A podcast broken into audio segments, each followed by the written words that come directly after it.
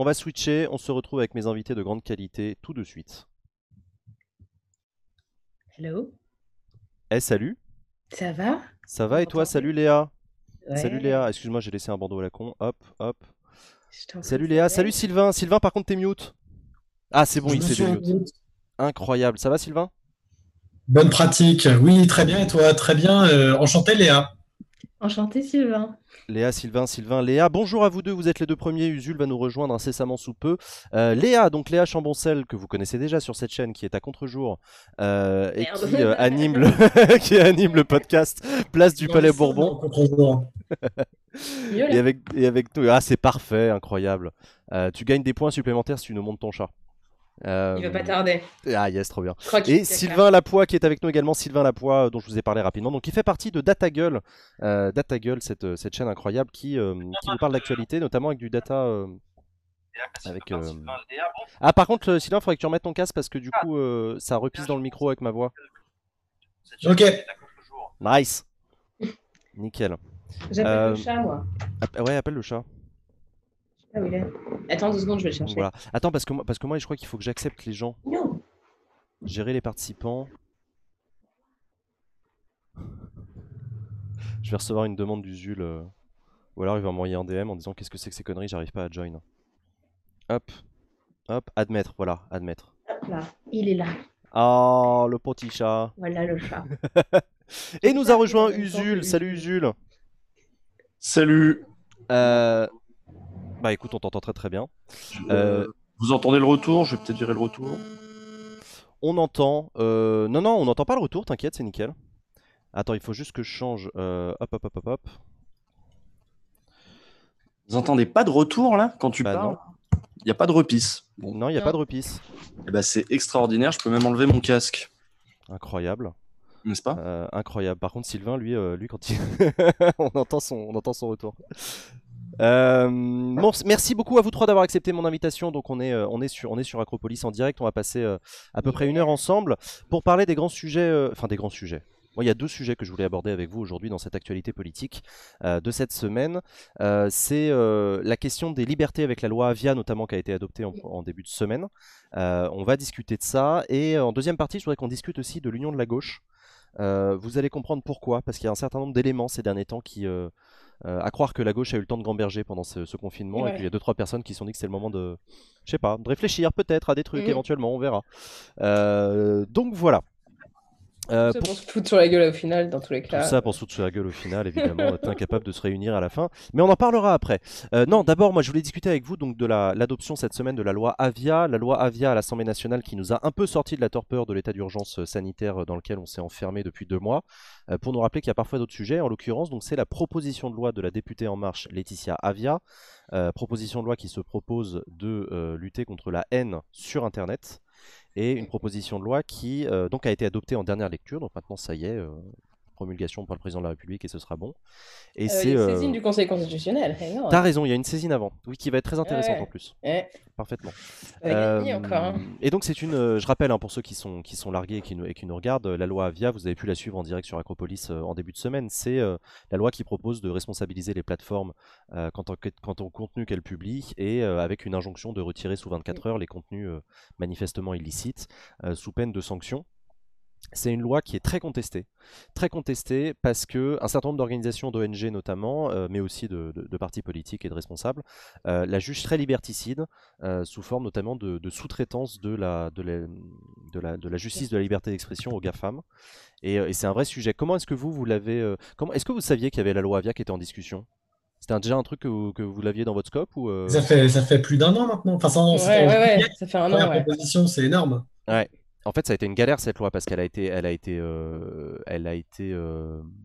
adoptée en première lecture à l'Assemblée nationale, le Sénat l'a changée et en commission mixte paritaire, ils se sont pas mis d'accord. Donc ça fait partie de ces cas assez rares où l'Assemblée nationale est obligée d'imposer le dernier mot au Sénat. Voilà. Ouais. Donc du coup, vous avez suivi vous les débats là, Sylvain, Usul? J'ai suivi les débats. Enfin, j'ai suivi ce qui s'est dit un petit peu dans les médias, etc. J'ai pas regardé ton stream ce jour-là. Mais oui, en gros, oui, ça pose de grosses questions sur qui contrôle. Bon, alors là, ce serait donc du coup des amendes assez fortes infligées aux plateformes par le CSA. C'est le CSA qui choisit. Donc déjà, qui choisit le CSA? C'est le pouvoir politique. Hein, c'est des gens qui sont nommés par la classe politique, soit un peu par le Sénat, un peu par… voilà, donc… Bon, déjà, d'accord, le pouvoir politique nomme le Sénat derrière peut verbaliser les plateformes, on sait comment vont faire les plateformes après pour choisir ce qu'elles virent ou ce qu'elles virent pas, parce que les amendes sont quand même conséquentes, donc elles vont faire gaffe. Et, ouais. Ouais. Et donc là, elles ont deux choix, soit elles ont une armée de modérateurs, ouais. Comme ça peut arriver aussi, le Facebook a des armées de modérateurs aussi, c'est un boulot horrible. Souvent sous-traité dans d'autres pays, c'est un boulot vraiment horrible à faire, c'est une vie qu'on souhaite à personne. Donc des gens qui vont devoir faire le boulot d'un juge concrètement, enfin ou presque anticiper le boulot d'un juge, dirons-nous, et ça ou des algorithmes. Donc dans les deux cas, ça me paraît pas très satisfaisant et ça me paraît même plutôt dangereux. Là-dessus, je rejoins bah oui ce que disent ceux qui défendent les libertés numériques comme la Quadrature du Net ou quelques autres. Ouais, non, en fait, pardon, Léa, je t'en prie. Non, je t'en prie, vas-y. Non, ça, c'est assez intéressant. Bah, non, vas-y. Ah, ça va, commencez pas. Hein. Sylvain, vas-y, Sylvain. Non, déjà, pour rebondir sur ce que disait Usul, déjà, les deux trucs que tu évoques existent. Mes deux co-auteurs de Data Gueule, Henri Poulain, Juliette Binoche, ont fait une série invisible où ils évoquaient justement les éboueurs et éboueuses des réseaux sociaux, donc il y en a plein. Les algorithmes pour choper les mots, il y en a qui existent. Là où, enfin, moi, ce qui m'interpelle, c'est qu'il y a une espèce de paradoxe. Cette loi, elle fait vachement penser à la loi devoir de vigilance, dans laquelle les entreprises multinationales, alors qui emploient plus de 5 000 salariés en France ou 10 000 salariés dans le monde, devaient faire leur propre rapport d'autocritique pour dire voilà où est-ce qu'on met en danger les libertés individuelles, l'environnement, les droits humains, etc. Et en gros, il y a quand même ce sous-texte libéral d'autogestion et d'autogestion, pardon, c'est très insultant, mais d'autocontrôle par les entreprises de leurs propres erreurs. Là où c'est très pervers, c'est qu'en parallèle, il y a ce bâton énorme de 1,25 million d'euros d'amende maximum. Donc du coup, l'effet pervers que j'y vois très clairement, c'est que en gros, on sous-traite aux entreprises, mais on leur dit on va vous taper sur la gueule super fort si jamais vous faites des conneries. Donc, elles vont avoir tendance, évidemment, à surréguler. Et c'est là où on voit un vrai risque par rapport aux libertés publiques. Soit dit en passant, sans pour autant résoudre la question du fait que territorialement, les lois qu'on vote ne s'appliquent pas forcément aux entreprises auxquelles on espérait qu'elles s'appliquent, puisque leur serveur et donc leur souveraineté juridique est sur d'autres territoires, notamment en Californie ou en Irlande, où ces lois balèquent. Léa, toi, tu l'as suivi comment cette loi ? Alors déjà, moi, j'étais surprise que ça revienne aussi rapidement, genre juste après PGL et urgence sanitaire. C'était vraiment, c'est un gros, c'est quand même un message politique là qui est passé, hein, à mon sens. C'est bizarre, enfin des projets de loi, des textes qui ont été suspendus pendant la crise, il y en a plein. Pourquoi avoir choisi celui-ci ? On peut quand même se poser la question, est-ce qu'il y a une volonté aussi ? Il y a une volonté d'une application assez rapide. Alors, c'est vrai que ça faisait un petit moment que ça traînait, mais là, le gouvernement parle de sortir des décrets avant l'été. Je sais pas, je ne veux pas du tout jouer la conspirationniste ou quoi, mais je suis quand même assez surprise que ça ait été ce texte qui a fait l'objet… en même temps, comme ils ont décalé toutes les grandes réformes. Oui, bien sûr. Mais tu vois, je pense qu'il y a peut-être d'autres priorités. Typiquement, il y a une énorme crise sociale qui s'annonce. Est-ce qu'ils étaient obligés de… Oui, et en même temps… Ouais. Non, mais je suis d'accord avec toi, mais pour le temps, cette crise, en l'occurrence, la crise sanitaire, elle a été entièrement déléguée au gouvernement par les lois d'habilitation, l'état d'urgence sanitaire. Donc il y a un peu, ordonnance et compagnie, il y a un peu un côté le Parlement se fait chier en ce moment. Bah, je suis d'accord avec toi, il y a plein de plans sur la planche. Mais du coup, le Parlement pourrait quand même réfléchir aux mesures qui vont être prises pour éviter que des gens se retrouvent dans des situations catastrophiques, parce que c'est ce qui va se passer. Et franchement, si le Parlement se fait chier, peut-être que le Parlement devrait réfléchir à son devoir de contrôle du gouvernement aussi. Là, ça peut être intéressant. Léa, Jean, moi, j'aimerais bien votre point de vue parce que je ne suis pas aussi étroitement que vous l'actualité parlementaire. Moi, il y a une coïncidence juste de date et de créneau qui me paraît étonnante, même si après la programmation, forcément, est un peu trop serrée pour ça. C'est que je sens quand même un sale écho dans la rhétorique et aussi dans la thématique avec la tentative de site anti-fake news qui avait été lancée. Et avec cette idée de contrôler, donc je sais pas par rapport à ce que vous avez suivi. Le site anti-fake news, c'était le truc du gouvernement, là la page du gouvernement qui a fait. Ah d'accord, tu fais référence à ça.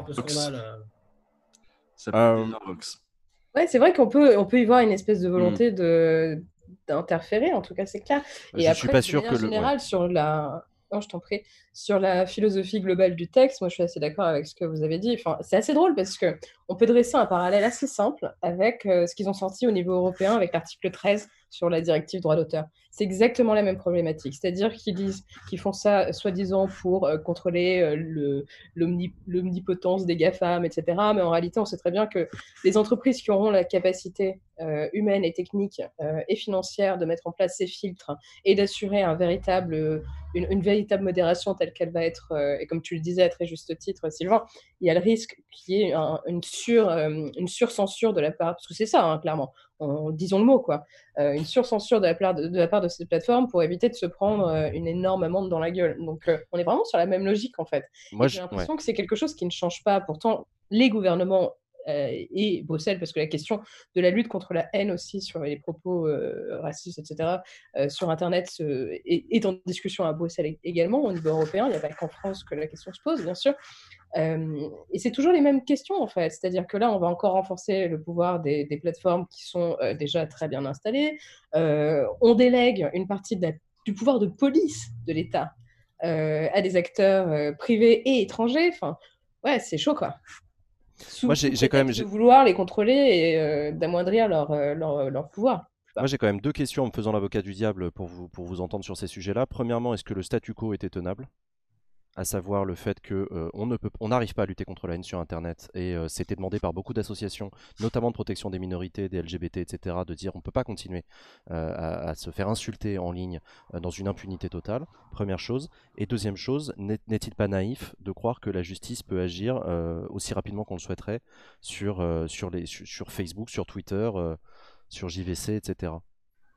Bon. Parce que c'est aussi ça l'argument qui a été avancé. Je dis ça parce que c'est l'argument qui a été avancé par la majorité de dire attendez les enfants, vous êtes gentils, mais si pour un tweet il faut saisir le procureur qui ensuite convoque et qui ensuite, etc. En fait, on sait très bien, et c'est d'ailleurs ça dont profitent les haters et les gens qui font de la haine en ligne. Justement, ils savent très bien qu'ils seront pas poursuivis. Donc voilà. Question pour vous, Usul. Ouais, alors je vais répondre en plusieurs temps. D'abord, oui, bon, la justice, de toute façon, elle n'a pas de moyens. Donc c'est sûr que si on lui demande en plus de faire son boulot, parce que finalement, il y a beaucoup de textes qui existent déjà, hein, contre le harcèlement en ligne. Absolument. Contre les... Voilà, bon, à la limite, il n'y aurait pas nécessairement besoin d'en rajouter énormément. Par contre, c'est vrai que ça ne fonctionne pas. Bon point, ouais. Par contre, c'est vrai que ça ne fonctionne pas parce que les tribunaux sont engorgés, parce que les gens vont se dire, on va pas aller voir les flics pour déposer une plainte, en sachant que les flics, souvent ils envoient chier, ils sont pas formés sur la question, etc. T'es sûr que c'est qu'une question de moyens ? En tout cas, c'en est une. Non, surtout, en effet, là où on veut en arriver, c'est... alors oui, il y a en effet des propos sexistes, homophobes, racistes, en ligne, etc. Ça, c'est pas... une nouveauté, mais ça me paraît être surtout la vitrine de cette loi. On le voit avec alors ça, c'est Alexis Corbière qui le faisait remarquer, je crois, dans l'Assemblée en disant non mais regardez qui porte cette loi et comment elle parle. Alors on va dire c'est dans un cadre privé, mais enfin moi je dirais, on dit aussi que c'est dans un cadre professionnel. Hein, comment elle parle dans un cadre professionnel, et voilà, on va voter. Ouais, c'est vrai que elle parle de son collaborateur en l'appelant le chinois, etc. Donc elle n'a pas manifestement de problème au quotidien à elle-même être dans ce registre-là. Donc c'est peut-être pas ça qui la motive dans un premier temps. Par contre, prenons en compte une autre chose, puisqu'on parlait des députés, c'est qu'il faudrait se rappeler du mouvement des Gilets jaunes, tout simplement. Et que ces députés-là, ils ont pris cher. Il n'y a pas que Macron qui a pris cher au moment des Gilets jaunes et qui a pris des flots de haine en ligne. Les députés ont vu leur permanence taguée, ils se sont pris des messages sur leur Facebook, leur machin. Les députés LREM, là-dessus, ils sont chauffés à blanc, ils sont prêts à voter tout et n'importe quoi si on leur dit que c'est contre la haine en ligne. Et je voudrais rappeler, pour terminer, les mots du président Macron lors de ses vœux en 2018-19. Il avait parlé de foule haineuse. Alors, qu'est-ce que c'est haineux ? Est-ce que c'est peut-être ça aussi, c'est un vrai sujet. Ouais.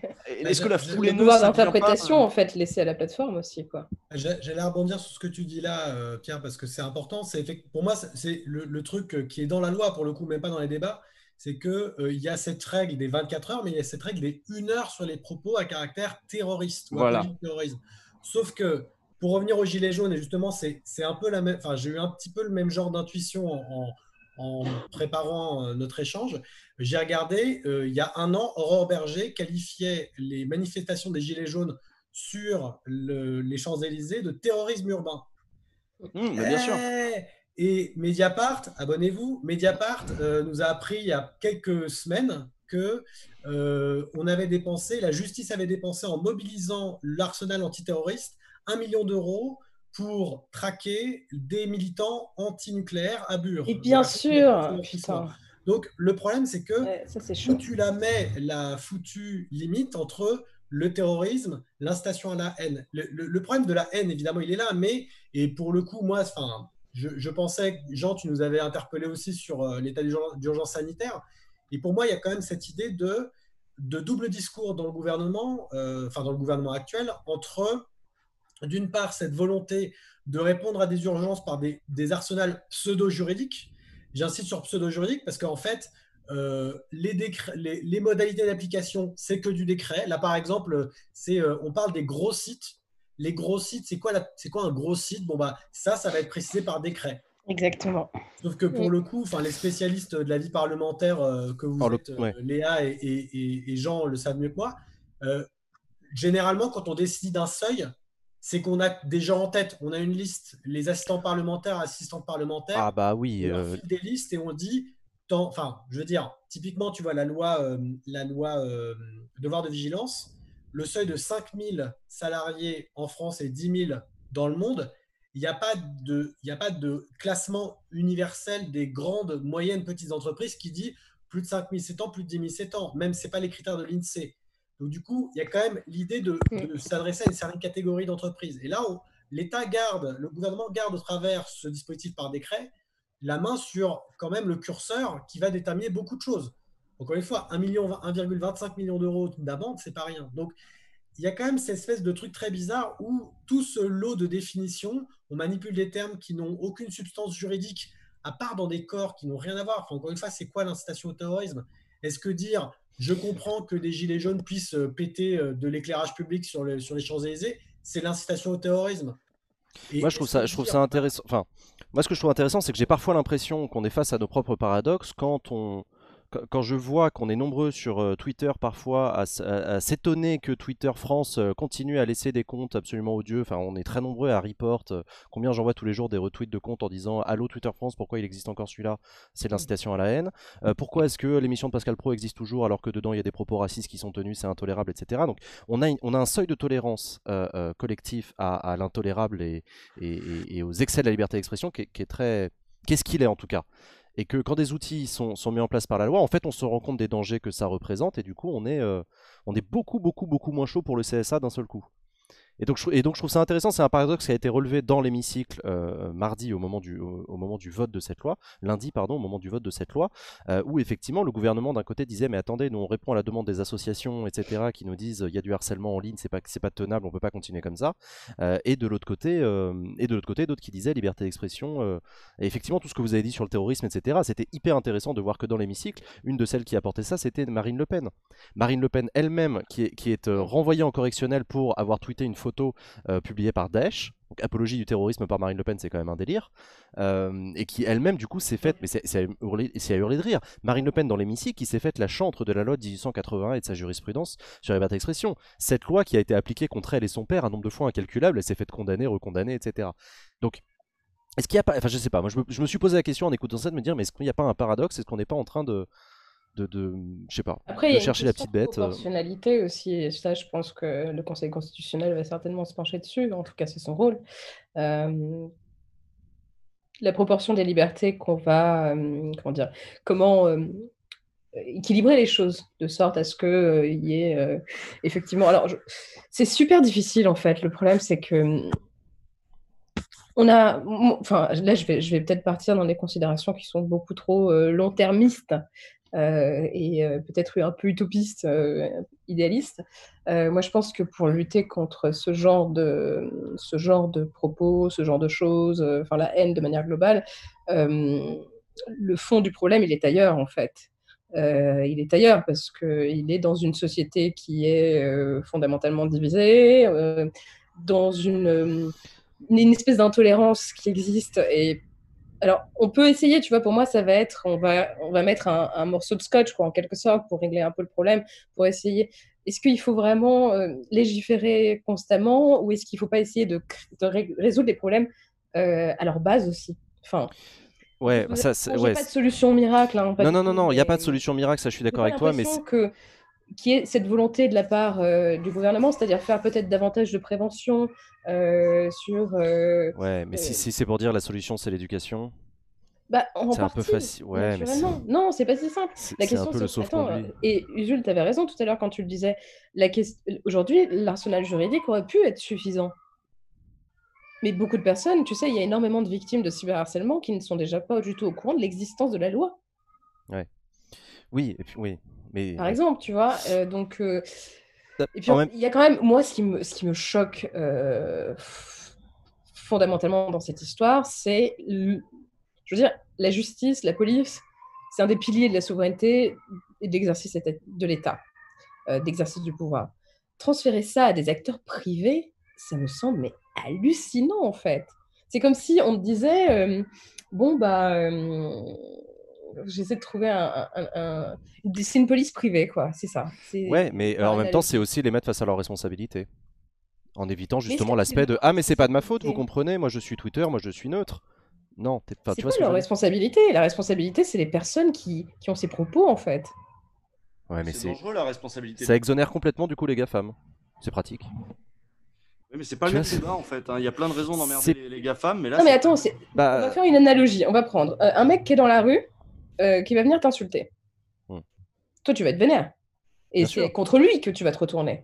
Tu vas porter plainte contre lui. Tu vas pas porter plainte contre l'État qui n'a pas prévenu que ce mec vienne t'insulter. Ou contre la rue.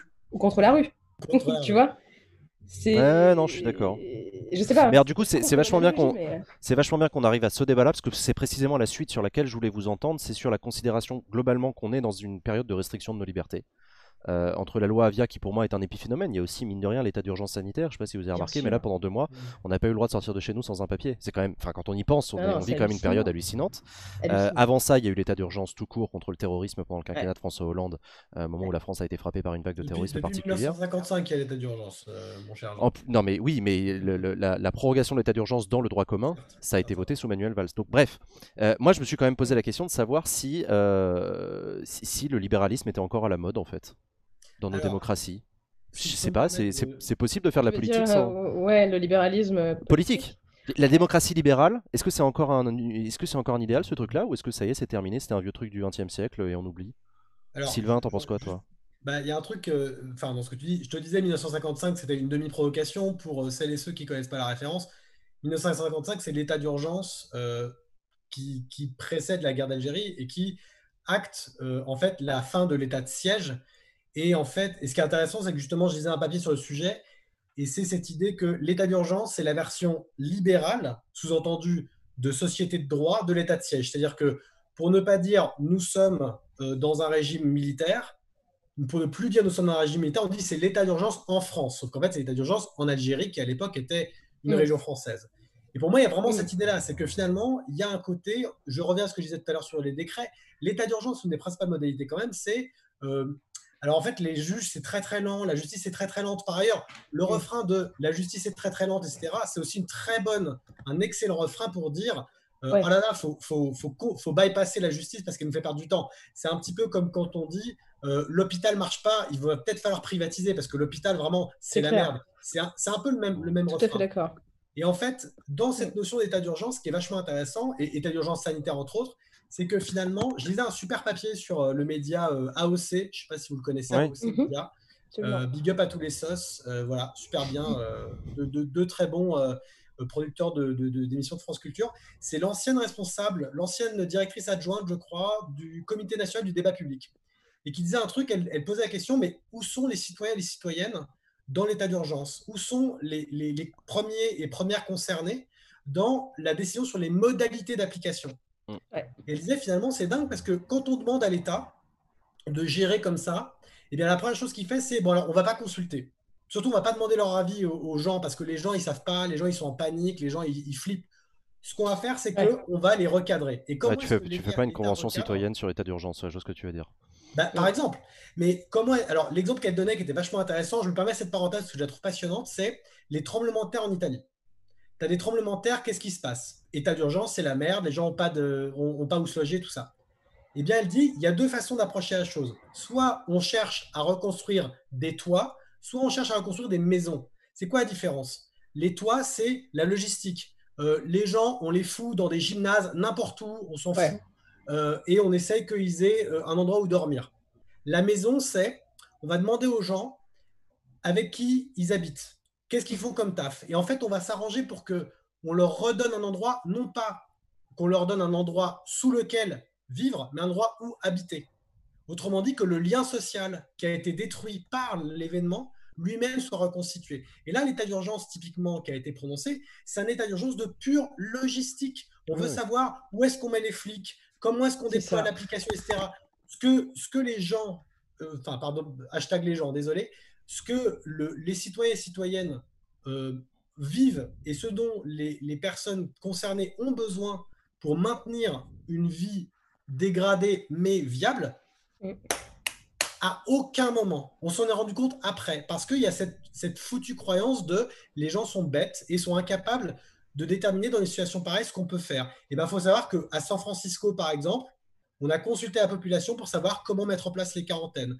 En Italie, on a consulté les villes où il y avait des fortes populations chinoises qui revenaient pendant le Nouvel An pour savoir comment gérer ça, pour pas juste...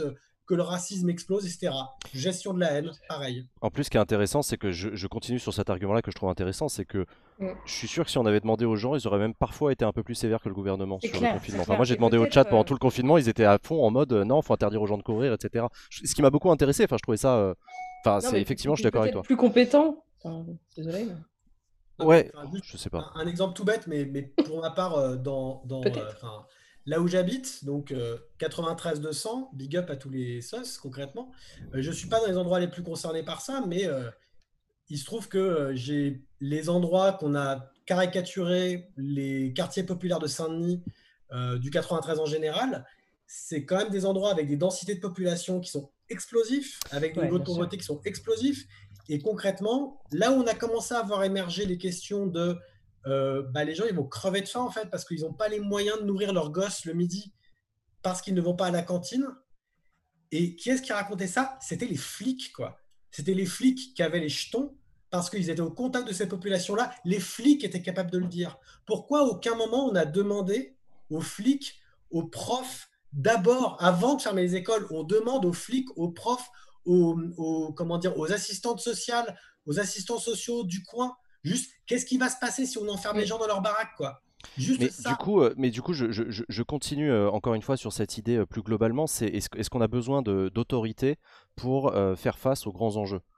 Je pense notamment au changement climatique. On en parle de plus en plus et ils sont nombreux sur le chat d'Acropolis aussi à poser la question de savoir si y a un moment, vu l'ampleur des changements qu'on va devoir mener pour surmonter le problème, est-ce que c'est en s'asseyant en rond et en demandant aux gens ce qu'ils en pensent qu'on va réussir à avoir de la contrainte suffisamment pour résoudre le problème.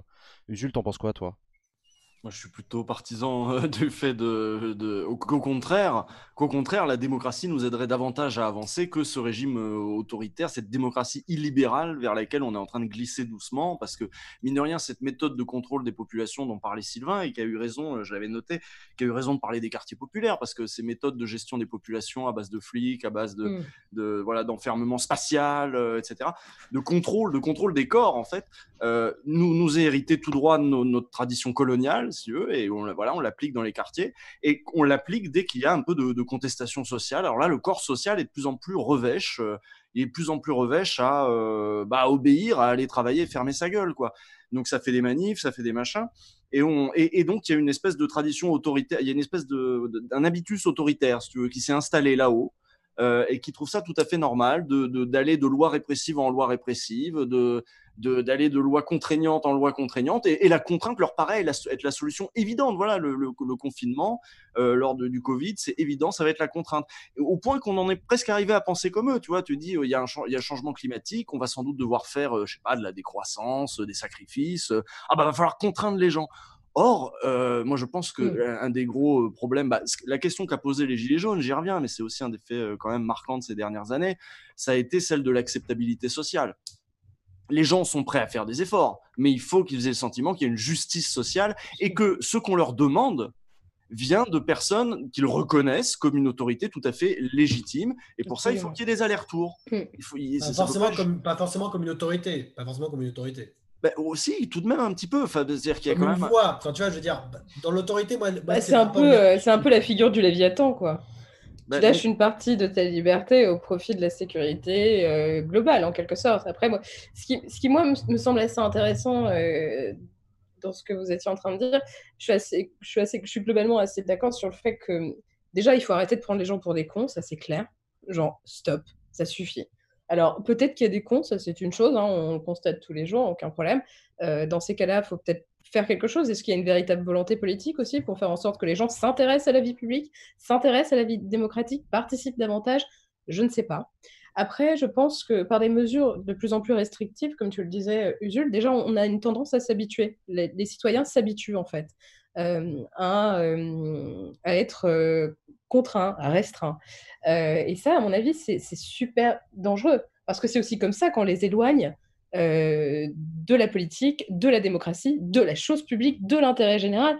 Tant que les gens n'auront pas compris que le sacrifice est nécessaire au nom de la notion d'intérêt général, qui, à mon avis, mériterait vraiment d'être convoqué beaucoup plus souvent par le pouvoir public, peut-être qu'on n'aura pas besoin d'aller réprimer derrière pour leur dire « ne faites pas valoir vos intérêts particuliers en priorité ». Ayez la conscience du bien commun, en quelque sorte. Et je pense que ce serait certainement beaucoup plus efficace et beaucoup plus légitime de fonctionner ainsi. Alors peut-être que ça prendra plus de temps, ça c'est certain, mais ça éviterait d'une part le recul de nos libertés, de nos libertés individuelles et de nos libertés publiques. Et aussi... En t'écoutant, je me suis demandé, ça fait combien de temps qu'on n'a pas entendu le mot intérêt général ? Ah non, mais ça, c'est quelque chose. Moi, je parle d'ordre public à tour de bras, d'intérêt général. Bien commun aussi. Ah, ouais. Bien commun. Et bien commun. Alors, bien commun, c'est très connoté gauche. On y reviendra tout à l'heure. Mais c'est pas parce que c'est connoté. Général, ouais, moi, mais la notion d'intérêt général, j'ai l'impression que c'est des vieux cours de philo du droit. J'ai des travaux d'intérêt général. C'est devenu des travaux. Exactement. Là, on convoque l'intérêt général. J'y pense beaucoup. Dans les débats politiques, cette notion est réduite à peau de chagrin. On n'en entend même plus parler. Enfin, est-ce que et pourtant, c'est fondamental. Pour faire société, c'est fondamental. Mais là où je trouve que tu dis hyper intéressant, enfin, un point qui me paraît particulièrement criant et que je partage totalement, c'est vraiment l'usage des mots. C'est que le premier levier qui a été mobilisé, c'est un levier rhétorique qui est celui de la rhétorique guerrière. Je ne vais pas revenir dessus. Tout le monde a entendu le discours. Clair. Mais le problème, c'est que concrètement, quand tu commences à soulever en face de l'intérêt général, des libertés individuelles, publiques, collectives, ce genre de mots. Je reviens juste sur la notion, encore une fois, sur les libertés publiques, sur Stop Covid. On a eu une discussion super intéressante avec un gars de la Quadrature récemment, à l'invitation d'un collectif d'information jeunesse. Et c'est hyper intéressant, mais on discutait de ce terme. C'est ce qu'on nous dit, c'est « Ah oui, mais on va capter vos données personnelles ». Mais non, en fait. Si tu dis données personnelles, je ne vais pas dire qu'on s'en bat les steaks, mais qu'en fait, ça, c'est du discours de la Silicon Valley. Ça, c'est des conditions générales d'utilisation. Je m'en contrefous de mes données personnelles. Par contre, si tu remplaces données personnelles par mon intimité, si tu remplaces géolocalisation par mes déplacements, si on te dit c'est clair. L'application Stop Covid va stocker l'historique de vos déplacements. L'application Stop Covid va avoir non pas vos points de contact, mais va connaître vos fréquentations, va savoir les gens que vous voyez.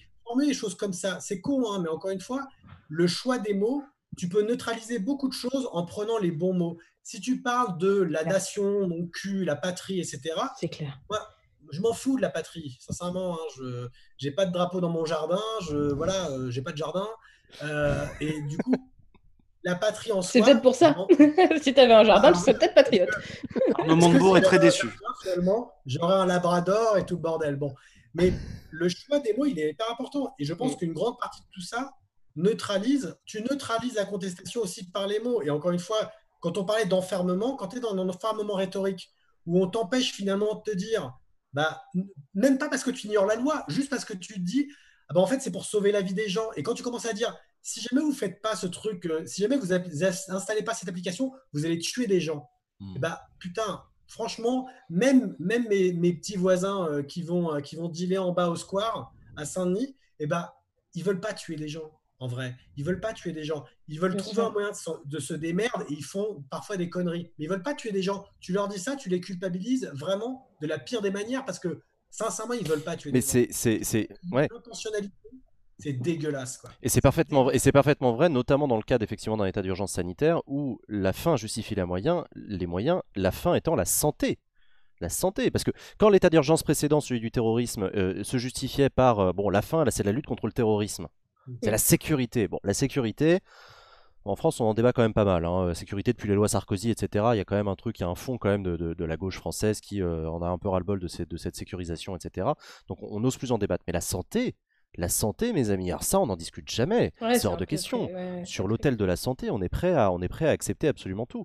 Et donc effectivement en matière d'intérêt général, on en revient à cette question-là. Est-ce que la fin justifie tous les moyens? Est-ce que l'efficacité de l'action collective nécessite justement une autorité, nécessairement ou pas? Et enfin, moi je vais vous donner mon avis personnel, c'est que je trouve que on ne fait pas confiance aux gens. Et j'en reviens à ce que vous disiez tout à l'heure, c'est que notre incapacité collective à avoir foi dans notre capacité collective à surmonter les problèmes est à mon avis la chose qui m'inquiète le plus, parce que pour moi c'est ça qui permet justement cette autoritarisme. Et je dis ça parce que j'en ai parlé aussi beaucoup avec le chat sur faites-vous confiance au civisme des gens pour respecter les gestes barrières, etc. Et la réponse c'était non, les gens, on n'a pas confiance en nous-mêmes, on n'a pas confiance dans notre voisin, on n'a pas confiance dans les gens qu'on ne connaît pas qui habitent à l'autre bout du département pour respecter des gestes que pourtant nous on a confiance en nous-mêmes pour notre capacité à les respecter. Le problème, c'est pas qu'il faut une autorité plus, c'est pas qu'il faut plus d'autorité, c'est qu'il faut une autorité légitime. Et là, il y a beaucoup de discussions. Tu sais, souvent on emploie pour parler de Max Weber, l'État, c'est ce qui a le monopole de la violence légitime. Alors légitime, les gens se disent bah oui parce que c'est dans les textes. Non, c'est pas parce que c'est dans les textes. C'est une notion plus floue que ça. Ça veut dire que les gens la reconnaissent. La nation, prenons la nation comme cadre parce que c'est celui dans lequel voilà on est. La nation le reconnaît, voilà cet appareil comme légitime. Bon, bah, il faut une autorité qui arrive à produire cette légitimité. Il faut la produire. Et donc, ce qu'il ne faut pas, ce n'est pas plus d'autorité, c'est une autorité plus légitime. Donc là, il faut en effet réfléchir à nos institutions. Et une autorité plus légitime, bah, c'est en foutant plus de démocratie. Pas plus et puis avec des garde-fous aussi. Ben oui, mais ça fait partie des exemples, des contre-pouvoirs qu'il faut mettre dedans pour qu'on se dise, là, on n'a pas un gars un peu zinzin qui a remonté la chemise là, dans son bureau à faire « Eh ben, on va faire comme ça, eh ben, très bien, Brigitte, t'en penses quoi Castaner, tu y vas ?» Non, il faut qu'on se dise « Non, ça vient pas de ce gars-là, ça a été produit par un ensemble de pouvoirs, de contre-pouvoirs, une assemblée qui contrôle, une autorité bien sûr qui est indépendante, etc. Oui. etc. » Mais c'est ça aussi, parce que… Dernière intervention de Léa et de Sylvain, ensuite on va passer au sujet d'après. C'est ça aussi le problème, c'est que déjà on est dans un régime un peu compliqué. Hein. La 5e République, c'est quelque chose qui est parfois parlementaire, parfois présidentielle. Et quand elle est présidentielle, en fonction de la personnalité de la personne et de sa majorité présidentielle, elle peut être... C'est un peu border, hein, ce qu'on est en train de vivre. Je veux dire, démocratie parlementaire, république parlementaire... Je ne suis pas certaine qu'on soit vraiment dans ce qu'il y a de plus équilibré actuellement, parce qu'on a quand même… Alors exactement, ça je l'attends, mais depuis déjà 3 ans, hein, pour être sincère. Quand on a un président qui est omnipotent plus omniprésent et qui a quand même une main… qui est une main de fer, hein, véritablement. Enfin, je veux dire, la rhétorique guerrière qui a été utilisée au tout début du confinement, on n'avait pas, c'était vraiment pas anodin, hein, clairement. Et qui, par ailleurs, avec une majorité, parlementaire qui quand même marchait au pas. Et ce qui s'est passé pendant la crise et pendant le confinement, voir les députés de la majorité. Beaucoup d'entre eux ont claqué la porte quand même. Je veux dire, Émilie Cariou, qui était VIP de la du groupe sur les questions financières, leur a claqué la porte au nez en disant c'est plus possible en fait. Il y a une dizaine de parlementaires de la République En Marche qui sont super maqués avec le palais, en quelque sorte, et qui gèrent la majeure partie des choses. Et ça, on va pas se mentir, c'est Olivier Grégoire et compagnie. Donc bon... je pense que ça va faire énormément de bien à notre démocratie. C'est dur à dire, mais alors soit ça fait beaucoup de bien parce qu'il va y avoir un sursaut, et ça c'est certain, on va peut-être en parler avec l'Union de la gauche, espérons, mais il y a un sursaut déjà au sein du groupe. Et ça c'était fondamental, parce que c'était impossible en fait. Tu votes pas le texte, t'es viré. Comment peut-on évoluer en tant que personne de manière autonome dans des circonstances pareilles, et faire évoluer le débat si tout le monde est en train de marcher en rang derrière le guide suprême. C'est pas possible. Sylvain ? Ouais, je voulais revenir sur un truc que tu as soulevé, Usul, et que je trouve vachement important, cette idée de corps intermédiaire. Il y a des corps intermédiaires ou des organismes de contrôle indépendants hyper intéressants en France. Sauf que dès le moment où c'est devenu vraiment intéressant, on leur a coupé les bras. On parlait de Stop Covid et de l'état d'urgence sanitaire. Il faut savoir que la CNIL, au moment où elle aurait pu avoir un vrai rôle, genre autour de 2007, 2005-2007, je ne me souviens plus exactement, on lui a retiré en fait son pouvoir de sanction et c'est devenu un organisme strictement consultatif. On parlait tout à l'heure de la Convention citoyenne sur le climat. Au moment où il y a des gens qui ont commencé à dire « Attendez, on n'avait pas dit qu'on allait parler des mécanismes de production et des chaînes de production et des valeurs qui sous-tendaient tout ça et des valeurs institutionnelles aussi qui sous-tendaient tout ça. » Là, d'un coup, on a dit « Ouais, alors en fait, vos travaux, on va en faire un livre blanc, on va le peindre en vert et on va le poser sur une table rouge. » Et voilà. Et après, on mettra cette table-là dans un Emmaüs de province. Et en gros, il y a quand même cette idée que chaque fois, dans ce régime politique, et je vous rejoins là-dessus totalement, c'est la République en marche, dans ce régime politique qui est la République, j'allais dire autoritaire, mais qui est la nôtre, les corps intermédiaires deviennent une menace, qu'ils soient internes, comme la CNIL, qui est quand même sous l'autorité du Premier ministre, ou bien qu'ils soient externes, comme les syndicats, comme les associations, etc. Au point de voir l'action de certaines ONG, certaines assos, certaines organisations représentatives qualifiées de terroristes, appel à la haine, etc. Et là, concrètement, il y a toute une partie intermédiaire qui disparaît et ne reste plus que, pardonnez-moi, mais les deux corps du roi. On va changer de sujet, on va passer au sujet suivant que j'avais prévu et sur lequel je voulais avoir votre avis. Bonjour à celles et à ceux déjà qui nous rejoignent, on est toujours en direct avec Léa Chamboncel du podcast Place du Palais Bourbon, avec Sylvain Lapoix de Data Gueule et avec Usul de Mediapart, abonnez-vous. Et voilà, je voulais qu'on parle avec vous de l'union de la gauche. Parce que on n'a jamais fini de parler de l'union de la gauche déjà. Désolé, je vais devoir y aller. Un peu de fiction, ça fait du bien. Non, j'aime bien. Il s'est passé un truc ces derniers temps. Bon, c'est peut-être parce que le confinement a fait que les gens de gauche, quand ils signent pas des tribunes, ils se font chier. Mais voilà, il y a quand même deux trucs qui se sont passés. Il y a eu un meeting féministe en ligne qui s'est tenu. C'était le 6 mai dernier, qui s'appelait le hashtag coronaviril. Et qui était un meeting numérique organisé entre autres par la revue Regards, qui est une revue intéressante dont on reparlera d'ailleurs, et qui réunissait un certain nombre de femmes de gauche pour parler de la situation spécifique des femmes.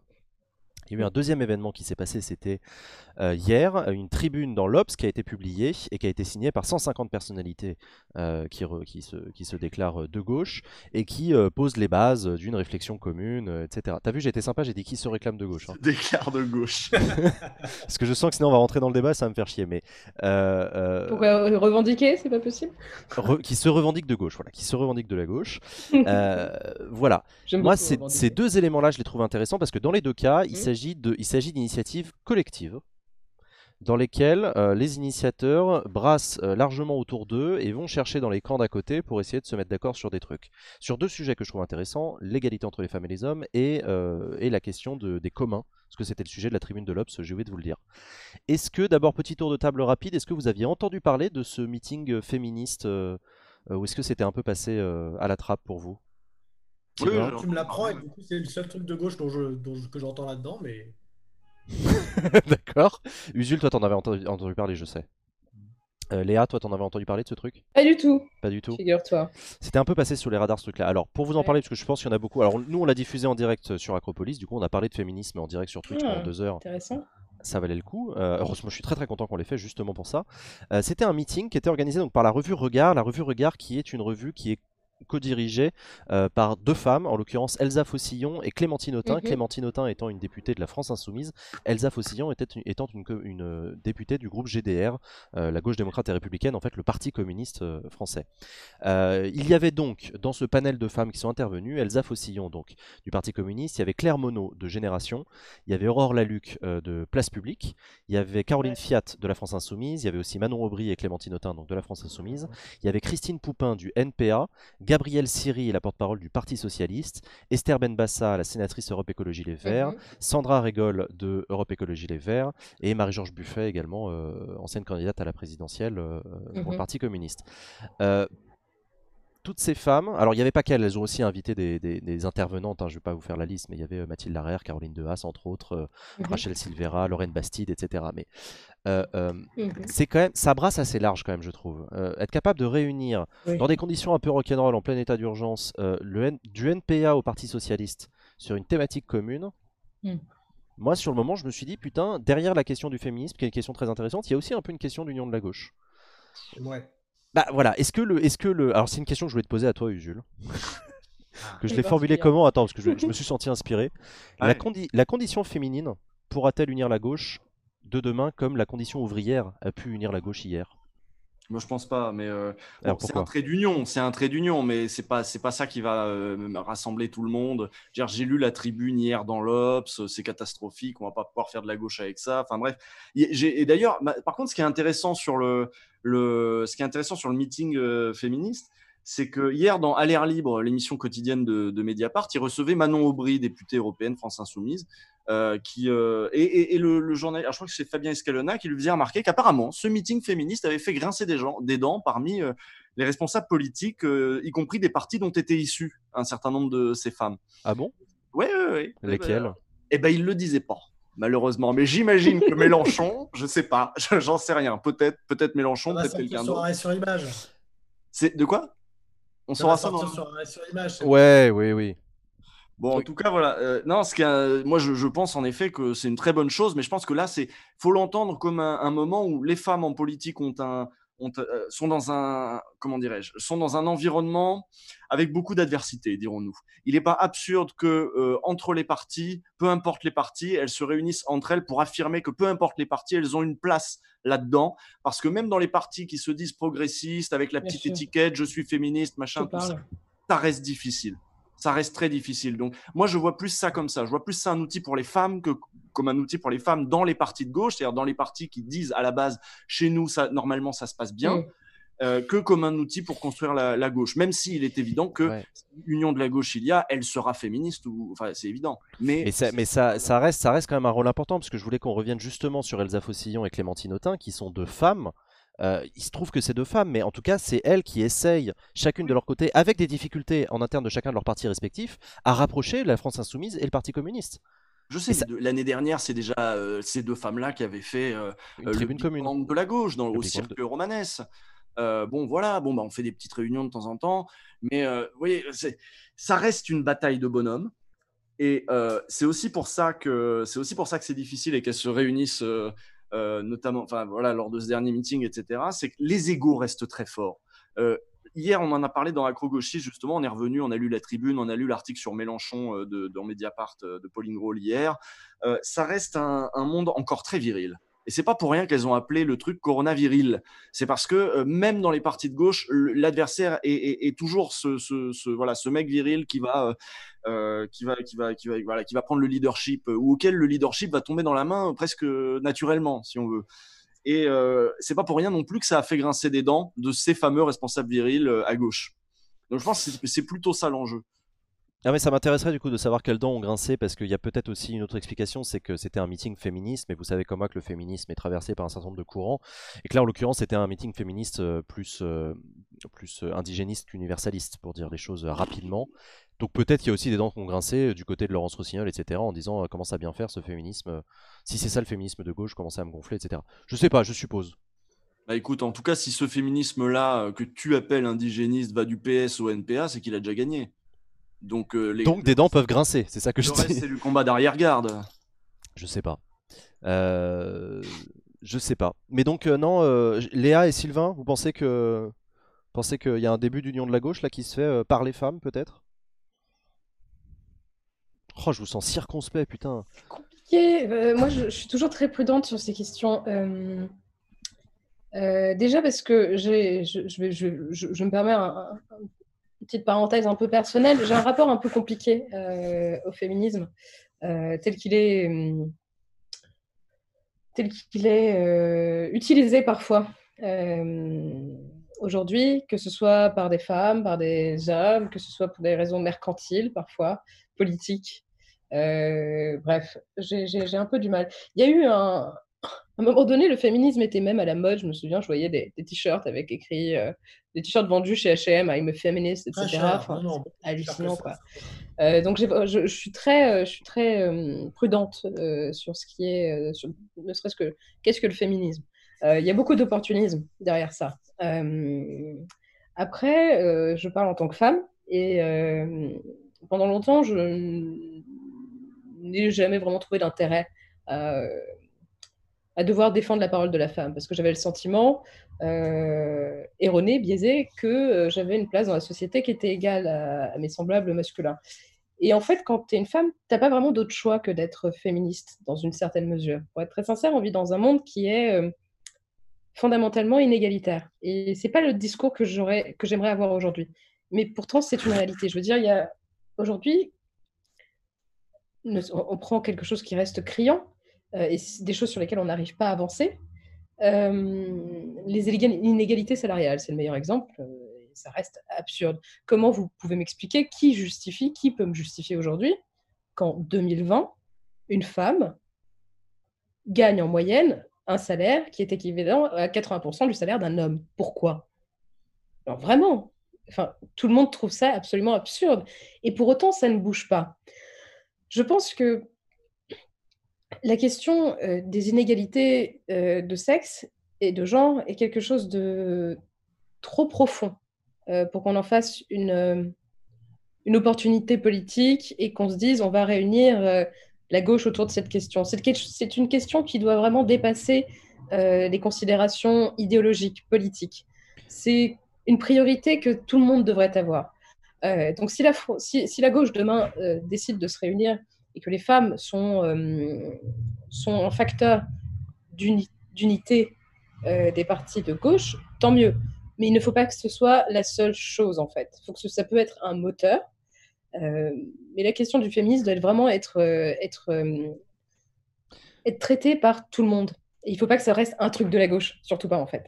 Aussi. Mais moi, justement, c'est sur le côté moteur que je trouve ça intéressant, parce qu'effectivement, le féminisme, je suis d'accord avec toi et avec Usul, ça ne peut pas être l'alpha et l'oméga d'une union de la gauche qui serait pas d'accord sur tout le reste, mais qui serait d'accord sur ce point-là et qui, du coup, non, ça surtout pas.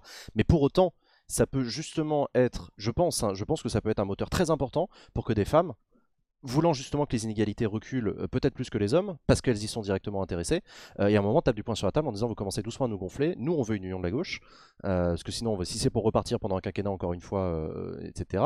Donc c'est pour ça que je trouve ça intéressant, moi, ce côté où toutes des femmes de différents partis se réunissent pour parler d'abord des femmes, je trouve ça intéressant, et j'aimerais bien qu'en fait elle continue cette dynamique-là plus tard en disant putain mais mettez-vous ensemble tous les partis, parce que là vous commencez doucement à nous gonfler vos enjeux d'ego entre bonhommes. Voilà, je sais pas, c'est la réflexion que je me suis faite. Tu sais, c'est une question qui est tellement compliquée, on est sur quelque chose de culturel qui est tellement ancré dans nos sociétés. Alors moi, je suis en revanche convaincue que par les politiques publiques, on peut faire changer les mœurs. Et c'est comme ça qu'il va falloir que les choses se fassent, puisque vraisemblablement, je veux dire, même culturellement, il n'y a pas vraiment d'évolution sur ces questions-là. Tu prends des gamins qui sont éduqués dans une classe sociale ou une autre, il n'y a pas... L'éducation... En fait, les inégalités touchent toutes les classes sociales, touchent vraiment... tu prends une famille très aisée, des cadres dirigeants, etc. L'inégalité par rapport aux femmes, elle est présente. Tu vas dans des classes un peu moins aisées. Je veux dire, c'est vraiment c'est à tous les niveaux. C'est quelque chose qui est tellement ancré. Je pense qu'il faudra des générations et des générations avant que les choses changent. C'est un sujet qui est fondamental.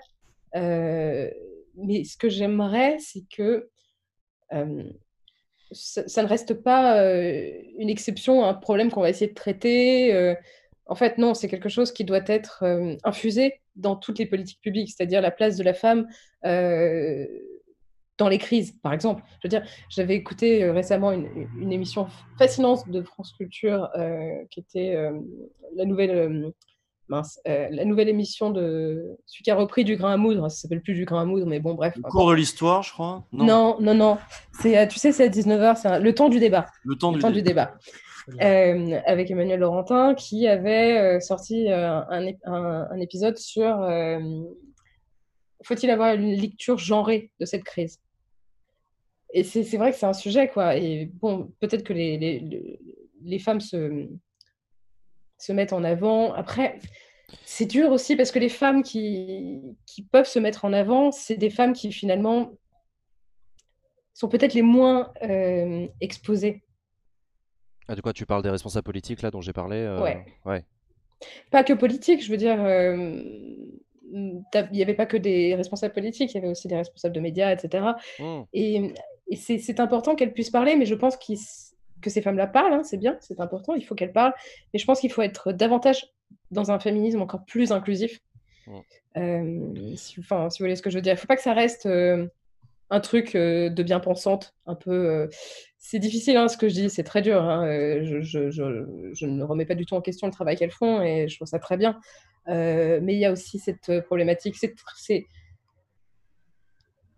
comme traiter de la question du racisme sans vraiment consulter les personnes qui en sont victimes. Enfin, on est toutes victimes de près ou de loin, mais on s'est rendu compte que finalement, c'est des classes sociales très défavorisées où les femmes sont le plus victimes. Dans leur travail, chez elles, les violences conjugales, etc. C'est quand même une réalité. Et je pense qu'il faut vraiment qu'il y ait... Pardon ? Il y avait Caroline Fiat. Il y avait Caroline Fiat et elles ont fait témoigner un certain nombre de femmes, justement, une conductrice de bus, une bénévole dans les quartiers populaires. Il faut que ça reste quand même très inclusif. Sinon, c'est à côté du problème, je pense. Sylvain, toi, ton avis sur cette union de la gauche par les femmes, et ensuite on parlera de la tribune de l'Obs.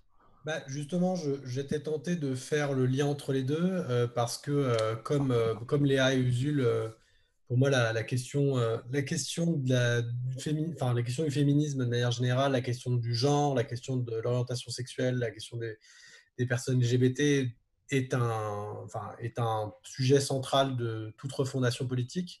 Mais en fait, ce qui me fait chier vraiment, et c'est ce que je crains dans cette idée que l'union de la gauche par les femmes ou qu'on s'en attribue l'union de la gauche par l'écologie, en fait, j'ai l'impression qu'il y a une espèce d'hypocrisie. Alors, je vais être extrêmement dur avec les partis de gauche, mais je l'assume totalement. Une espèce d'hypocrisie qui consiste en fait à dire, alors, on a un parti de gauche, virgule, écologiste, virgule, féministe. Alors, avant... On avait juste rajouté la virgule écologiste, on avait repeint la moitié de l'affiche en vert pour bien faire savoir qu'on était écologiste. Maintenant, on fait virgule féministe et puis on rajoute une candidate femme au premier plan. C'est pas tout à fait faux.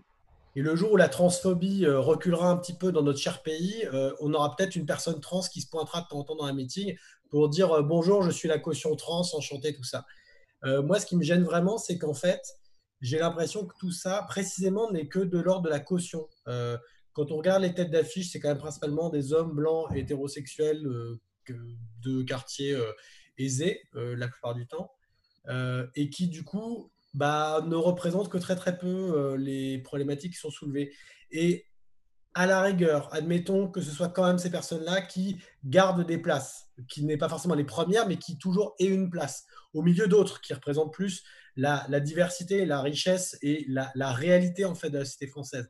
Là où c'est chiant, c'est qu'il y a toujours ce côté, on va adjoindre des petits blocs de trucs un peu à la mode. Je supporte pas que soit à la mode, l'écologie soit à la mode. Voilà.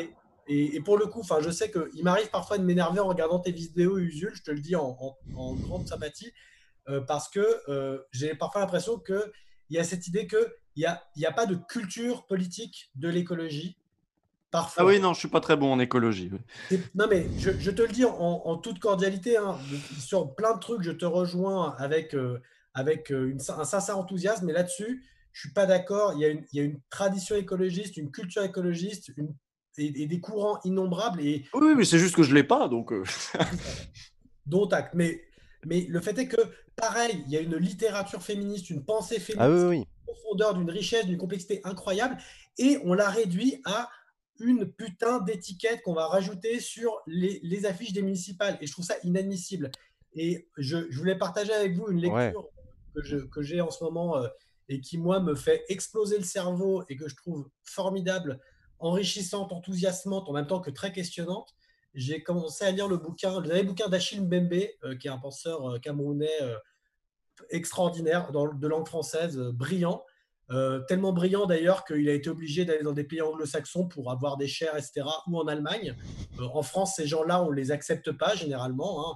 Felwine Sarr et compagnie, ce genre de, de mecs ou de nanas qui explosent les cadres de pensée occidentaux et qui critiquent le petit occidentalisme français, généralement, ils finissent aux États-Unis, en Afrique du Sud, etc. Et en fait, ce que fait Achille Mbembe, c'est qu'il parle, il théorise le brutalisme et il réussit, dans une langue par ailleurs d'une richesse fantastique, à dire, en fait, le féminisme n'est pas un sujet sur le côté, c'est le sujet. L'écologie n'est pas un sujet sur le côté, c'est le sujet. Le truc, c'est qu'en fait, si on essaye sans arrêt de prendre ce putain de logiciel de la gauche progressiste du milieu deuxième tiers du XXe siècle et d'y fourrer aux chausse-pieds le féminisme et d'y fourrer aux chausse-pieds les questions LGBT, d'y fourrer aux chausse-pieds l'écologie, ça ne marche pas. C'est l'inverse. Il faut penser depuis le féminisme, penser depuis les catégories populaires, penser depuis... Exactement. Oui, c'est un peu où je voulais en venir quand je disais ça, dans la logique inclusive. Oui.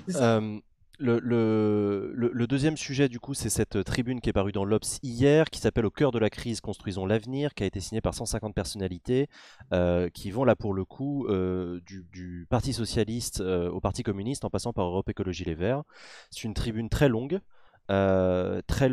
très tiédasse. On retrouve vraiment la littérature socialiste. Ça faisait longtemps que j'avais pas lu c'est vrai, cette espèce de truc très tiédasse. Mais il faut lire entre les lignes du coup pour comprendre qu'il y a 2-3 trucs quand même où ils essayent de dire des choses. Voilà. J'ai l'impression de lire une motion. J'ai pensé à la même chose aussi. Putain, ça rappelle les motions des congrès socialistes. La motion B, c'est chiant à mourir. C'est des pages de logorés comme ça socialistes. Voilà. Donc c'est la langue solférinienne. Ça a toujours été un délire.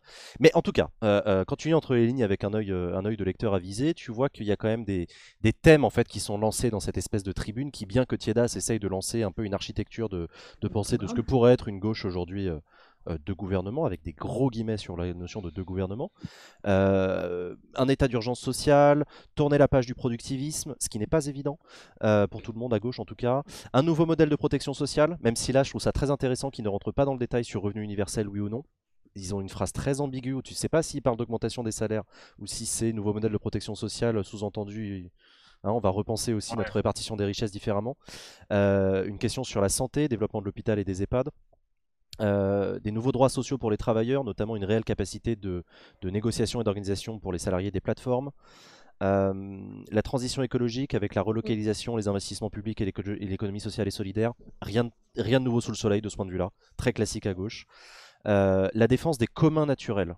Et ça, j'ai trouvé ça intéressant, parce que c'est pas souvent que des responsables socialistes, notamment, signent des trucs où il y a la notion de commun. La notion de commun est très très ancrée, enfin je trouve. Elle est vachement à la mode en ce moment. Oui, mais pour moi, elle est historiquement altermondialiste. Bah justement, elle devient à la mode chez les SOS. Pendant la campagne. Et oui, mais ça c'est nouveau. Moi ça c'est nouveau, parce que pour moi, les communs, ça a longtemps été altermondialiste, ça a longtemps été plutôt proche de la fête de l'humanité que de Solferino. Ouais, donc je trouve ça très intéressant de voir que là aussi il y a une bataille culturelle qui est en train d'être gagnée par cette logique-là, que je trouve vachement intéressante. Le fond de la politique des communs, il est pas très très PCF compatible, si je peux me permettre. C'est pas exactement l'attention du PCF, mais c'est que pour le coup, pour revenir à notre débat d'avant, la notion de commun, c'est pas une notion de truc machin qui est en commun, blabla. C'est pas de la propriété collective, c'est pas de la propriété inaliénable.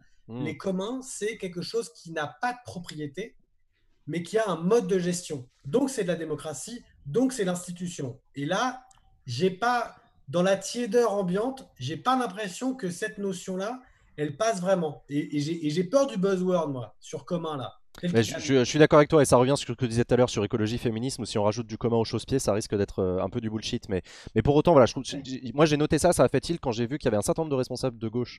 Je ne m'attendais pas à ce qu'ils signent ça. En fait, cette tribune, j'ai trouvé intéressant parce qu'il y a un certain nombre de responsables de gauche qui ont signé des trucs dans cette tribune que je m'attendais pas à les voir soutenir. Par exemple, remettre en cause le productivisme pour Bernard Thibault de la CGT ou pour une partie du Parti communiste français. Je trouve ça intéressant de re-questionner la notion de croissance, etc. Je trouve ça très intéressant, et tant mieux, enfin tant mieux, parce que j'ai l'impression que ça bouge un peu. Pareil, quand je vois des responsables socialistes signer tout un paragraphe sur l'hôpital qui a été mal géré depuis 40 ans, etc., ça revient sur le quinquennat de François Hollande et sur Marisol Touraine, et ça revient sur Jospin. Très bien, vachement intéressant, discutons-en justement. Donc voilà, et donc je continue justement sur rétablir l'ISF, limiter les écarts de salaire de 1 à 12 dans les entreprises, ou sinon il n'y a pas d'exonération de l'impôt sur les sociétés, je ne rentre pas dans le détail. Meilleure représentation des salariés, et enfin une nouvelle république, plus de consultations, etc. Voilà un peu l'architecture de cette tribune qui encore une fois est très longue et dont je vous épargne la lecture, même si je l'ai fait hier en stream si ça vous intéresse, et je crois que Usul l'a fait aussi dans Acro-Gauchis. Voilà, qu'est-ce que vous pensez de cette initiative là aussi commune à un certain nombre de partis de gauche, qui sont la plupart du temps des partis qui dirigent ensemble des mairies depuis longtemps? C'est un peu le socialisme municipal là qui se réunit. Qu'est-ce que vous en pensez? Léa, t'en penses quoi? Moi, je trouve ça toujours... Je salue toute initiative venant de la gauche quand elle a pour objectif une plus grande union. Et puis, bon, on ne peut pas être contre ce qu'ils disent. Hein. Enfin, c'est mignon, quoi. C'est fastoche. Je suis désolée. C'est le principe de la tiédeur, ouais. On est vraiment... Exactement. C'est un peu... Mais pourtant, ça reste... On pourrait y déceler des prémices d'un programme. Je vais peut-être un peu loin, mais il y a quand même une volonté...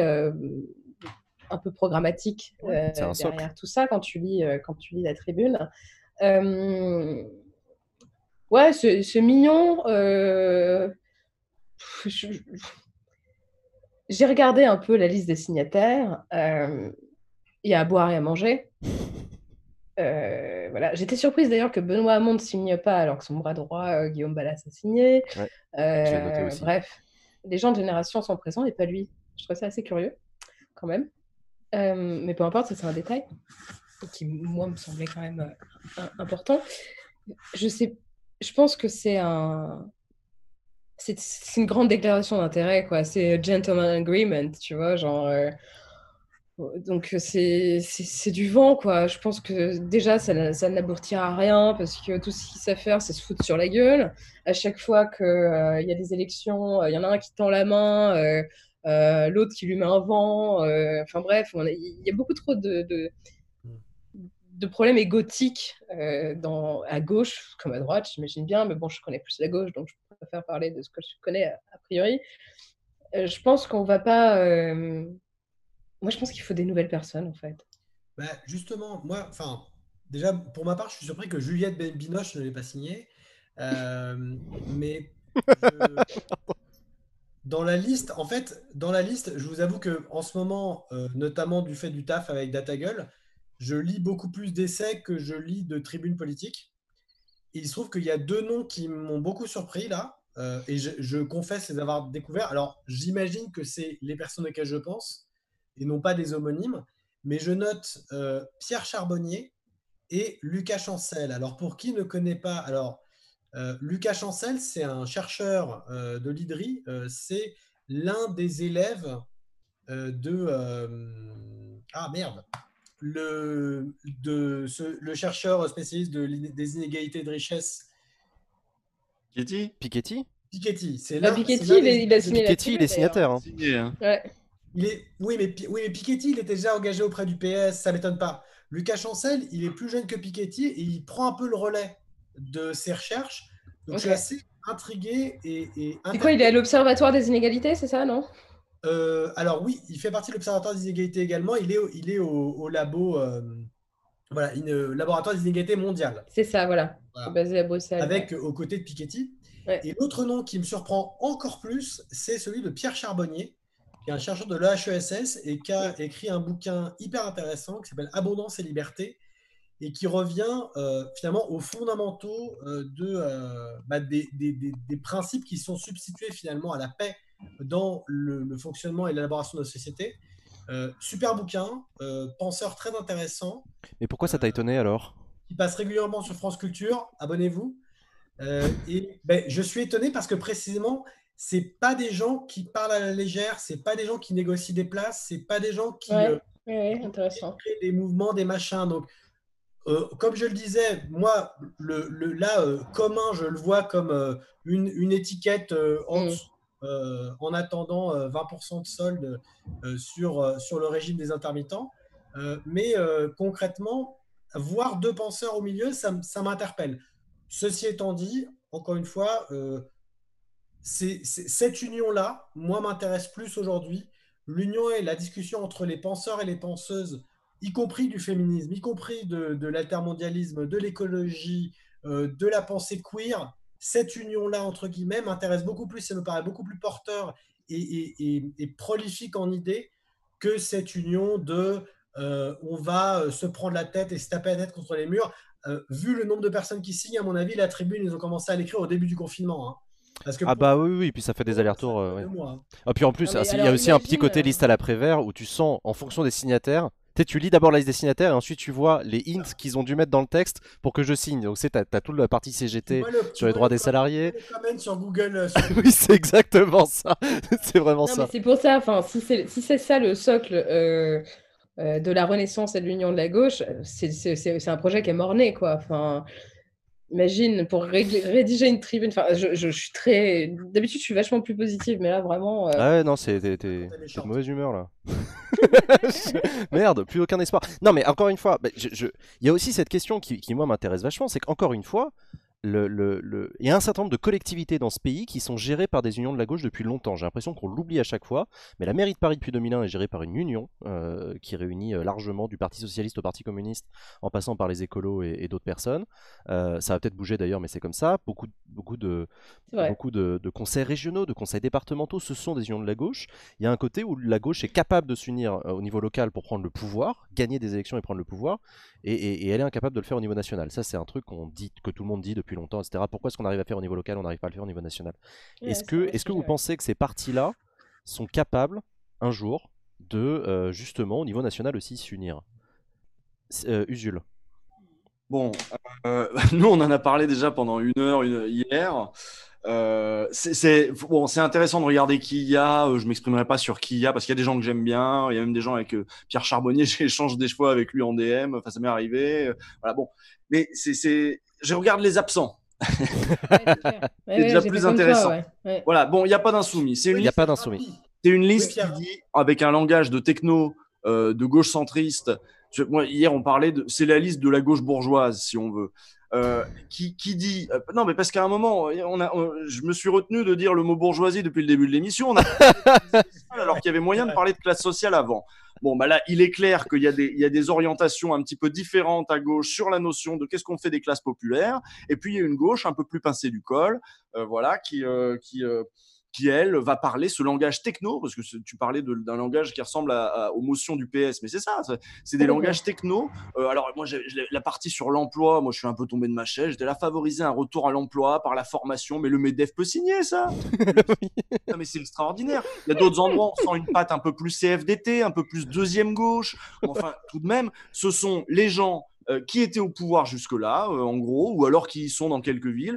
Et puis, c'est surtout une classe sociale. Ouais, c'est très social-démocrate. C'est très social-démocrate, rénovée, admettons. Enfin, c'est une ligne qui n'a plus de base sociale. C'est fini. Pas très, on ne votera plus pour ça. Cette tribune-là n'est pas intéressante, ça ne parle pas aux gens. Vous ne pouvez pas aller avec un texte comme ça sur les ronds-points ou dans les manifs. C'est mort. C'est pas engagé, c'est pas un texte engagé. Non, mais t'as raison, il y a un truc, le MEDEF aurait pu signer, quoi. T'as l'impression qu'il... Ah, ils n'ont pas pris de risque, ça c'est sûr, ils n'ont pas pris de risque. Ah mais non, ils n'ont pas pris de risque. Quoi. Enfin, c'est vrai qu'il n'y a personne de la France Insoumise dans ce texte. Non, la France Insoumise elle veut dire tout sauf Mélenchon. Voilà ce qu'elle veut dire. Elle veut dire on veut faire une union de la gauche sans Mélenchon. C'est tout ce que veut dire ce texte. Et moi j'ai trouvé, si vous voulez un texte, parce que bon, on est là, les tribunes, il y a plein de tribunes, excellent, ou alors au contraire c'est ridicule. Ben, je suis beaucoup plus proche de la tribune Plus Jamais Ça, qui a été co-signée par Attac, la CGT et un certain nombre d'autres organisations. Ça me paraît beaucoup plus intéressant. Et vous regardez le programme, c'est pas le même langage. C'est un langage qui parle déjà un petit peu plus aux gens. C'est une plateforme déjà un peu plus commune, et puis beaucoup plus proche des luttes en fait, parce que ils sont où les citoyens? Si on veut parler aux citoyens, faut rester proche des luttes et de ce pourquoi les citoyens se bougent, que ce soit dans les marches pour le climat ou dans il y a quand même eu des mouvements sociaux dans ce pays, dans la manif contre la loi des retraites, ou sur les ronds-points des gilets jaunes. Bon bah ça je l'ai retrouvé un petit peu dans la motion commune là, Plus Jamais Ça. Ben alors là c'est le désert. C'est vrai que dans la préparation de cette émission, je n'ai pas lu, je suis passé à côté de cette tribune Plus Jamais Ça, ce qui montre l'orientation finalement de cette préparation d'émission. C'est vraiment un acte manqué. J'ai pas vu cette tribune-là, mais c'est vrai que j'aurais dû la rajouter dans notre analyse des tribunes parce que elle dit aussi quelque chose de ces unions de différentes gauches qui essayent en ce moment à coup de tribune. C'est intéressant aussi. Je veux dire, le support dans lequel ils ont décidé de les publier. L'Obs. Ah bah l'Obs. Oui, le truc de la deuxième gauche. Intéressant, quoi. Il me semble que c'est une hypothèse invalidée par l'histoire, la deuxième gauche. Enfin, il me semble que on a vu le bout, là. On a vu jusqu'où ça va, ce délire-là. Stop. Ah bah oui, c'est Macron, c'est la dernière évolution du Pokémon Rocard. Oui, ça, c'est sûr. Macron, c'est le hand spinner. Hein. Évolution du Pokémon Rocard. Non, donc, stop. Ouais, c'est génial. Je sais libéralisme. Pas j'arrive à comprendre cette phrase, mais t'es sur Twitch. Beau, hein. Mais non, c'est... Enfin, ouais. Non, mais c'est complètement social-démocrate, quoi. Je me demande si c'est pas DSK qui était derrière tout ça, en fait. Non, mais du coup, est-ce que ouais, non, je sais pas, c'est vraiment la question de plateau télé à la con, mais ça part du harcèlement sexuel, faut voir. Est-ce qu'une gauche on va se terminer sur cette question-là, mais est-ce qu'une gauche ouvrière ancrée dans les luttes, comme tu dis, J'ai pas dit ouvrière. Non, t'as pas utilisé le mot ouvrier, tu as raison. Non, d'ailleurs, t'as pas dit ouvrière. Ben non, mais j'ai pas dit ouvrière à dessein, parce qu'aujourd'hui, bon, la classe ouvrière, c'est quoi, 25%, 30%. Bon, tu rajoutes les employés, on a une majorité sociale déjà.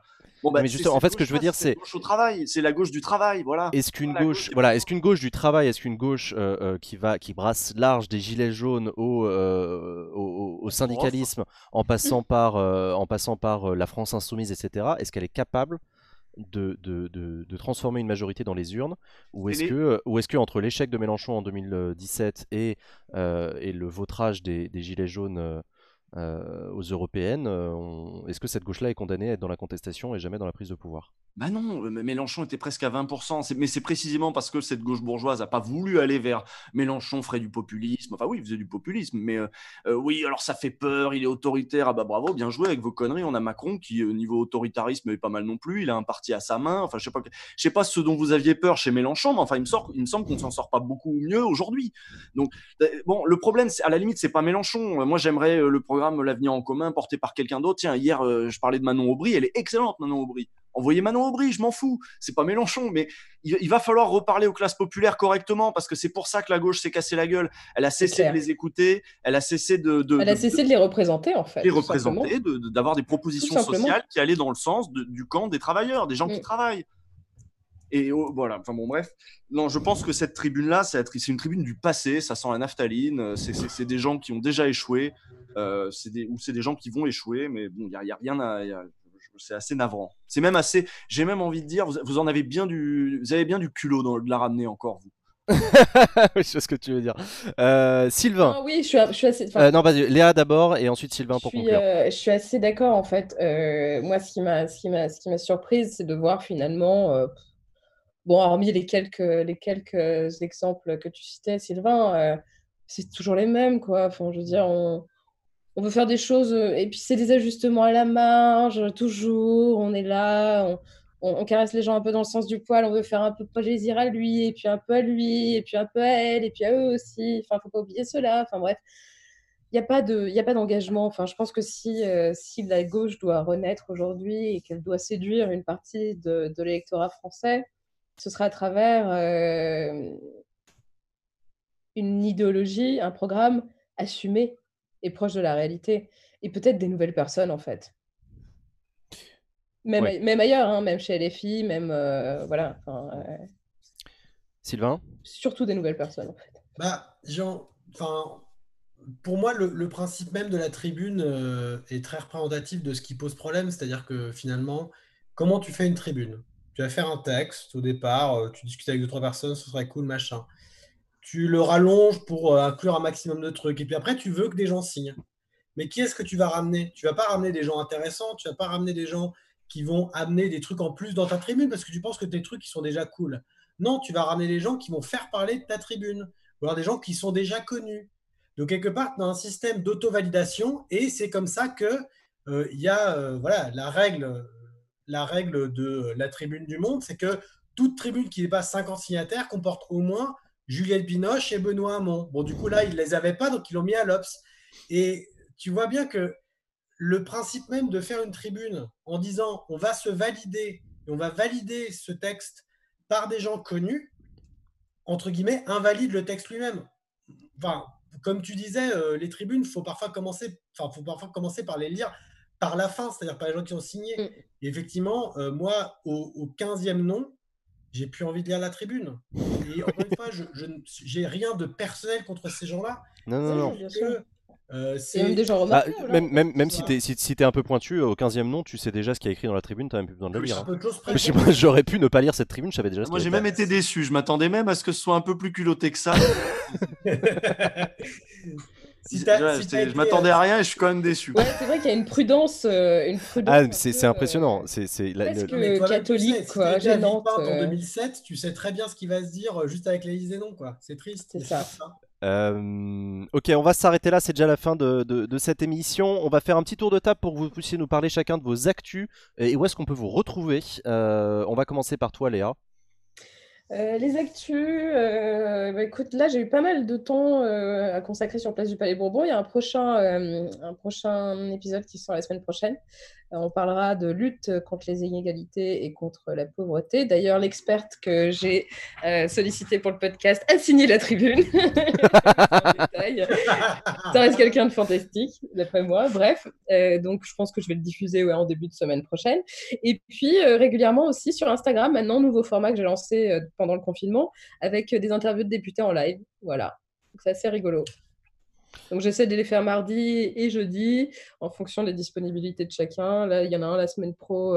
Mardi, j'ai Lauriane Rossi. Et voilà, donc pour le prochain, si vous voulez nous capter, c'est sur le compte Instagram de Place du Palais Bourbon et c'est en direct à partir de 19h. Usul ? Oui, bah, toujours Mediapart, ouvrez les guillemets chaque lundi. Et puis, eh bien, Acro-Gauchiste le jeudi sur Acropolis. Et puis, nouveau à partir de la semaine prochaine, enfin, nouveau ou pas nouveau, mais après les confinautes qu'on a fait pendant tout le confinement, vu que à l'air libre se poursuit jusqu'à la fin juin, on va commencer les déconfinautes. Voilà, ce sera le mercredi et le vendredi dans l'émission à l'air libre. Et tout ça à retrouver sur le compte YouTube de Mediapart. Abonnez-vous. Cool. Sylvain, Data Gueule. Data Gueule, abonnez-vous. Nous, on a lancé il y a bientôt 2 semaines un crowdfunding pour réaliser non pas un épisode, non pas un documentaire, mais une série documentaire qui s'appellera Utopie. C'est un titre de travail, peut-être qu'on en changera, mais le concept est là. Et l'idée, c'est qu'on vous demande de l'argent pour pouvoir aller à travers le monde, rencontrer et confronter des projets, des expériences utopiques, des personnes qui ont tenté et qui tentent encore de traduire leurs idées dans l'espace, donc typiquement dans le monde réel. Donc ça va depuis les seasteaders qui essaient de reproduire l'esprit pionnier dans les eaux internationales avec une très forte tendance libertarienne, jusqu'à des communautés autochtones en Colombie qui réussissent à repousser avec une fierté locale et la défense de leur terre, les gens qui veulent extraire du pétrole, en passant par des communautés autogérées plus proches du municipalisme libertaire, inspiré de Murray Bookchin, etc.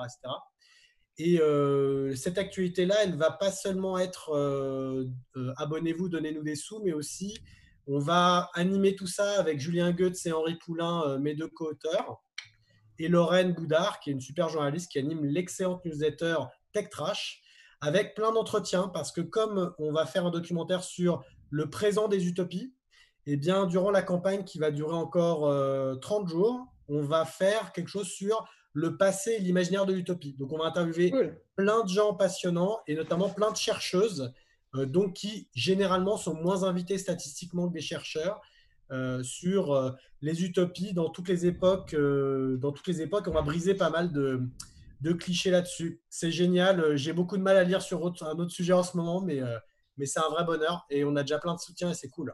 Bravo! C'est très très cool. Je vous ai mis le lien dans le chat de ce crowdfunding pour Data Gueule. Merci encore à vous 3. Putain, en réfléchissant, ça m'a donné une envie un peu débile. J'ai envie d'écrire avec le chat une tribune la plus tiède possible, pour que absolument tout le monde puisse la signer, mais vraiment tout le monde. Ouais, on peut, donc je pense qu'on fera ça la semaine prochaine, le chat, rappelez-le-moi, parce que il y a moyen de se marrer. On se met sur un Google Doc, on essaie d'écrire le truc le plus convenu au possible, ça peut être assez rigolo. Merci beaucoup à vous 3, le chat tu bouges pas, on va rester ensemble. Je vous libère, passez un bon week-end, je vous dis à très bientôt et merci encore une fois. Ciao.